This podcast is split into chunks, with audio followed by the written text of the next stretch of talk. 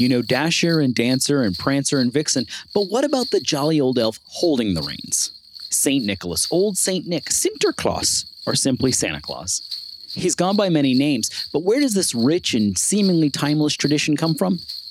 On this special edition of PreserveCast, we're headed down a winding reindeer path to uncover the rich history of Santa Claus and how he came to define the modern celebration of Christmas.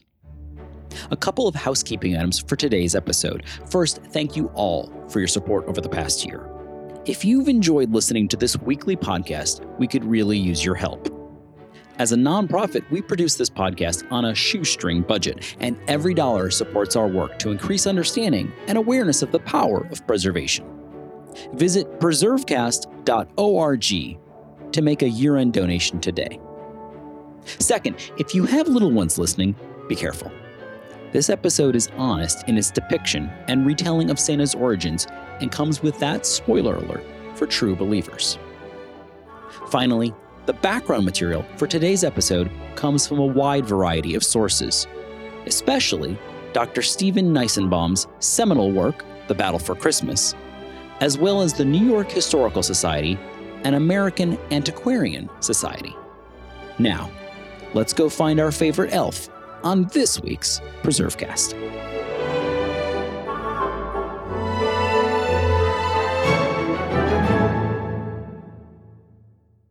Before we talk Santa, we need to put Christmas in context. The Christmas of yore was nothing like what we know today. Whereas today, Christmas is a commercialized family affair. Christmas long ago was a midwinter bacchanalia of pleasure, celebration, and carnal delight. By the 4th century Common Era, December 25th, which was never referenced in the Bible, was selected by early Christians to compete with the midwinter celebration of the pagan holiday Saturnalia. Much of the carnival type atmosphere of the early Christmas was appropriated from the pagan celebrations the feasting, the singing, the merrymaking, and the licentious and wild debauchery so called lords of misrule, oversaw wild parties through 12 days of festivities. The lords were appointed to choreograph the depravity, which often spilled into the church itself, where revelers sometimes took on the role of priests and deacons and threw wild parties. One 15th century French account described the scene in a church where, unquote, priests and clerks may be seen wearing masks and monstrous visages. They dance in the choir dressed as women. They sing wanton songs. They eat black puddings while the celebrant is saying Mass. They play at dice. They run and leap through the church without a blush at their own shame. Even if your family is a little wild at Christmas, they've likely never reached this level of depravity. By the early modern period, Christmas was cemented as part religious celebration and part observance of what had been interpreted as role reversal, where the poor demanded favor from the rich, who were obliged to make good. It was a period following the harvest when beer and meat was plentiful, when celebrations, drinking, feasting, and fornication were not only tolerated, but almost universally accepted. It became a sort of yearly pressure valve on the otherwise dark and tightly controlled class system which permeated much of the Western world. Early American Puritans, centered in New England, were horrified by these practices. And in the New World, they hoped to make a clean break with the carnival that had been so long associated with Christmas. Puritans rejected December 25th altogether, seeing it for what it was a date selected by early Christians to compete with pagan traditions. For generations, many in New England observed nothing on December 25th. Despite their best efforts to end these traditions, the celebration of Christmas could never be wholly extinguished on the new continent. As early as 1621, just a year after establishing their outpost, Governor William Bradford of Plymouth Colony recorded in his diary that a group of Christmas keepers were taking the 25th of December off work. Furthermore, they weren't just avoiding work, they were, according to Bradford, gaming and reveling in the streets. What historian Stephen Nissenbaum called the battle for Christmas continued throughout early, pre, and post Revolutionary War America. Over time, even the most ardent puritanical opponents of celebrating Christmas succumbed to the pressure, accepting it as an entirely religious observance and eschewing the raucous revelry. However, even by the mid 18th century, many still embraced the ribaldrous customs of old. One account written in 1786 explained that in New York City, unquote, some good people religiously observe it as a time set apart for the most sacred purpose, while others observe Christmas by reveling in profusing and paying their sincere devotion to Merry Bacchus. End quote. Bacchus was the Greek and Roman god of wine and ecstasy. Another reference from that same period in New York described the wild scene where the sons of gluttony and drunkenness, unquote, sally forth unto the streets and by their unmeaning, wild, extravagant noise disturb those citizens who would rather sleep than get drunk. It was in this moment, at the dawn of the New Republic, in the early 19th century, that Americans, especially New Yorkers, were looking for a new way to celebrate Christmas, which balanced tradition with propriety and respect. It's also important to remember, along with the changes wrought by war and the founding of the new nation, that New York City was quickly changing. Shifts that put the old order at unease. Vast stretches of Manhattan Island, dotted with verdant pastoral estates, was being carved up into a grid of numbered streets to manage the exploding population growth. In 1790, the city was home to 33,000 inhabitants. By 1830, that number had skyrocketed to 200,000. Many of these new residents were immigrants from foreign lands whose very existence threatened what some had come to understand would be the makeup of the new nation socially, religiously, and culturally, New York, and by extension, America, was changing. Into the fray of these tectonic cultural shifts come several individuals who would change Christmas forever. John Pintard looms large over the history of Christmas.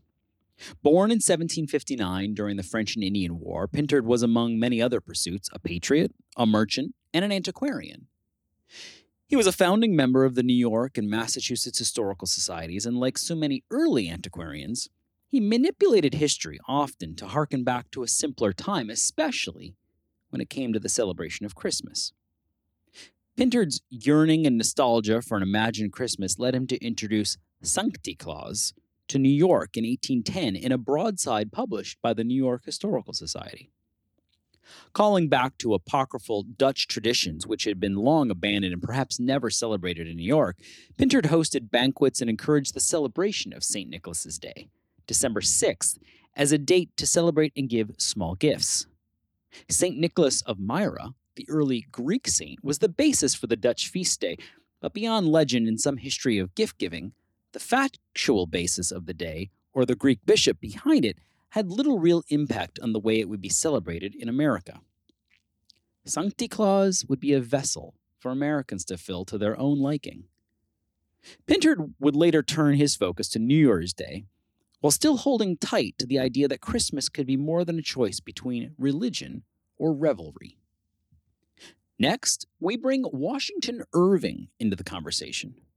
Irving, born 1783, is fondly remembered as one of America's most beloved and famous authors, penning iconic short stories still read today, including The Legend of Sleepy Hollow and Rip Van Winkle. Though not as well remembered, Irving's Knickerbocker's History of New York, published in 1809 as literary parody, lays some of the groundwork for those who would follow in reinventing Christmas as we know it. In Knickerbocker, Irving describes an almost entirely invented Dutch Sancte Claus. In Irving's world, Santa is a mythical character who, clenching a pipe in his teeth, delivered presents from a wagon to stockings hung by children from their fireplace mantels. Sound familiar? 20th century historian Charles W. Jones, an authority in his own right on the history of Santa, went so far as to argue that without Irving, there would be no Santa Claus. Jones continued and quote, the Knickerbocker history contains two dozen allusions to him, many of them among the most delightful flights of imagination in the volumes. Here is the source of all the legends about St. Nicholas in New Amsterdam. Here is the depiction of Santa Claus bringing gifts, parking his horse and wagon on the roof while he slides down the chimney. All sheer fictions produced by Irving. Irving coupled his Knickerbocker satire and faux history with later volumes, including Bracebridge Hall, which tells the story of a search for an old time Christmas on an English manor, an almost crossover between a Hallmark movie and a Jane Austen novel. Of course, here again, the hero of the story isn't yearning for street revelry and debauchery, but instead a sort of pseudo historic imagined Christmas where rich and poor live in harmony and gather around the hearth to celebrate the season. Taken together, Irving sets the stage for our final participant to cement Santa in his place as the protagonist of nearly two centuries of Christmases to follow. Enter Clement Clarke Moore. Born in 1779, Moore is yet another New Yorker equally concerned about a changing city. Moore's own country estate, known as Chelsea, was carved up to meet the voracious appetite of the city's expansion. Today, the dense urban neighborhood upon which his estate once sat is known by the same name Chelsea. Moore served as a professor of Oriental and Greek literature, as well as divinity and biblical learning at the General Theological Seminary of the Protestant Episcopal Church in New York. But for that work, he accepted a token salary. His real wealth came from vast landholdings and a rich inheritance. Chelsea alone was said to have been worth some $500,000, a sum of nearly 12 million in 21st century dollars. So then, it was Moore, the serious, affluent, conservative academic, who took pen to paper and with Irving, Pintard, and others pointing the way, anonymously penned what was first known as an account of a visit from St. Nicholas and has since been known more popularly as the night before Christmas. Legend and some documentation suggest that the verses were written at the home of his cousin, Constable Hall, located some 300 miles from his home in a hamlet north of Rome, New York. It was not for another 16 years that Moore would be identified as the author, supposedly remaining anonymous to protect his reputation as a serious professor of ancient languages. Despite all his success in life and the high esteem with which he was held in society, it is, of course, for this poem that he is now remembered at all. In the night before Christmas, all the ingredients of our modern day Christmas come together and set the stage for the holiday and the Santa we hold dear. Instead of revelry in the streets, it is a private affair at home. Instead of a class struggle between rich and poor, the power dynamic has shifted to elevating children for a day, while their adoring parents will serve and gift them. At the center of the new holiday is the equally harmless jolly old elf Santa Claus, a timeless character who seems as if he must have stepped out of a comforting thousand year tradition. Moore also shifts the focus to Christmas Eve, avoiding the controversy of the day itself and the battle over a religious or profane observance. Subsequent authors and artists would augment and adapt, increasing Santa's size from Moore's miniature version. And the Civil War illustrator Thomas Nast would add tremendous depth and warmth to Santa's image. But much of Moore's original Santa remains to this day. It was off to the races, and Americans gladly embraced the new figure and the trappings of the secular Christmas which followed, from German Tannenbaums to Christmas carols. In 1897, in response to an inquiry about the existence of Santa, the New York Sun's Francis Pharcellus Church's famous response, Yes, Virginia, there is a Santa Claus, could be where we end this podcast too, because yes, there is a Santa Claus and he was invented in the fertile minds of creative New Yorkers looking to address and make sense of the changes unfolding in their own world, just as we often do today. But of course, that's the cynical take, and if Pintard, Irving, and Moore have taught us anything, it's that the holidays are no time for cynicism. Perhaps the New York Sun was right, that we need a Santa Claus now more than ever, and that he does exist as certainly as love and generosity and devotion exist. We can know the origins of our history without growing contemptuous or unwilling to accept a bit of magic in exchange for an escape from the doldrums of the bleak midwinter. Just because something is invented makes it no less magical or meaningful. All traditions start somewhere. None are pure or perfect. But the story of Santa Claus and the joy he brings every year to young and old alike has made Christmas a time for merriment and wonder. And that is a story worth preserving. For PreserveCast, I'm Nicholas Redding, and I wish you and yours a very Merry Christmas.